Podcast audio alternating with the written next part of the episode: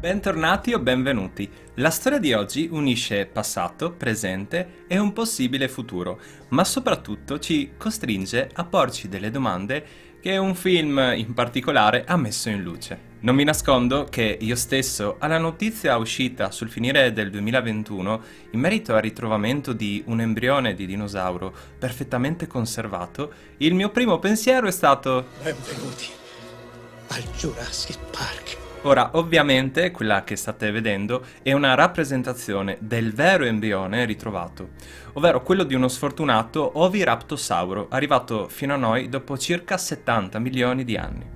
Curiosamente, la straordinaria scoperta è avvenuta in Cina e ci ha messo ulteriori 22 anni da quando nel 2000 venne acquistata da una società specializzata nella lavorazione della pietra per essere poi stipata e dimenticata in un magazzino.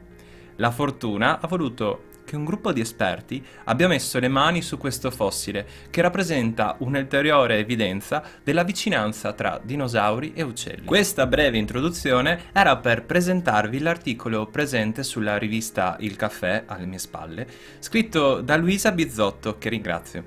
Perciò mettiamoci i camici bianchi e proviamo a esplorare il futuro della clonazione.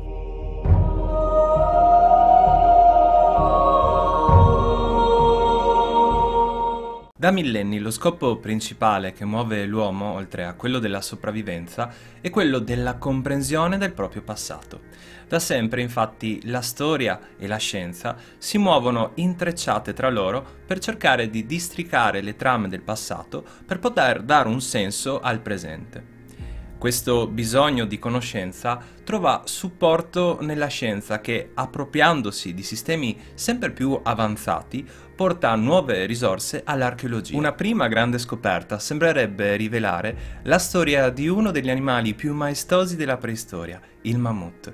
Uno studio pubblicato su Nature da alcuni ricercatori dell'Università di Stoccolma ha riportato il sequenziamento di un DNA risalente a più di un milione di anni fa.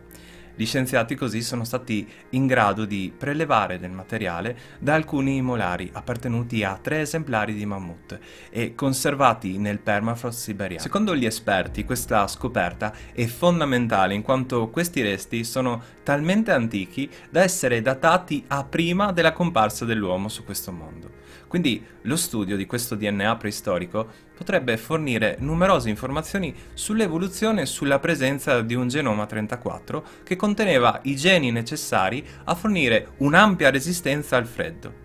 Lo studio ha inoltre evidenziato come l'esemplare più antico possa essere appartenuto ad una linea evolutiva sconosciuta. Un'altra scoperta che ha scosso gli animi è da imputare all'Università Federale Nord-Orientale della Russia in collaborazione con l'Università giapponese di Kindai è quella che ha rinvenuto i resti di un cavallo preistorico.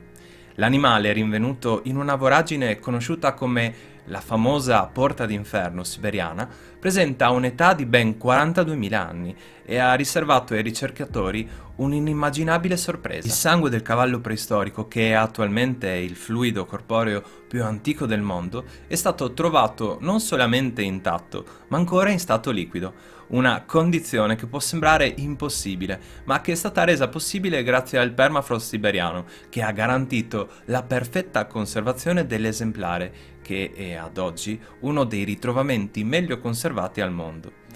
Nel sito del ritrovamento il cavallo era deposto in una zona dove la temperatura raggiungeva i meno 67 gradi, elemento fondamentale per la conservazione dell'animale. Secondo il team di ricercatori, l'esemplare era un puledro di appena una o due settimane, perito in seguito ad un affogamento provocato da una pozzanghera di fango che lo circondava. E sì, lo so cosa state pensando. Le prove delle condizioni della morte sono state certificate dal fango che gli scienziati hanno ritrovato all'interno del tratto digestivo del povero cavallino. Sia gli apparati interni dell'animale che il pelo del cavallo, che si è conservato in parte, hanno certificato che l'esemplare appartiene ad una specie estinta. Ed è ora che entriamo nel vivo della questione. Il problema infatti riguarda soprattutto la possibilità che tale cavallo possa essere clonato al giorno d'oggi. Questa possibilità potrebbe essere favorita dalla perfetta conservazione del sangue ritrovato. Tuttavia, questa possibilità si rivelerebbe alquanto complicata se si pensa al fatto che in primis le cellule somatiche vitali dovrebbero essere coltivate in laboratorio e il che, in secondo luogo, dovrebbe aprire una seconda possibilità fondamentale, ovvero trovare una cavalla che sia in grado di dare alla luce un cavallo appartenente ad una specie estinta. Chiaramente ciò porta a galla una questione etica enorme. È giusto forse rimettere al mondo una creatura ormai inesistente? E quali potrebbero essere le conseguenze? Anche se questa possibilità sembra ad oggi essere remota, non può che ricordarci le stesse domande che libri o film apocalittici o utopici, come già citato Jurassic Park, hanno già posto anni prima. Bene, ringrazio il caffè per l'articolo e vi invito a visitare il loro canale YouTube L'Universale, nonché il loro sito.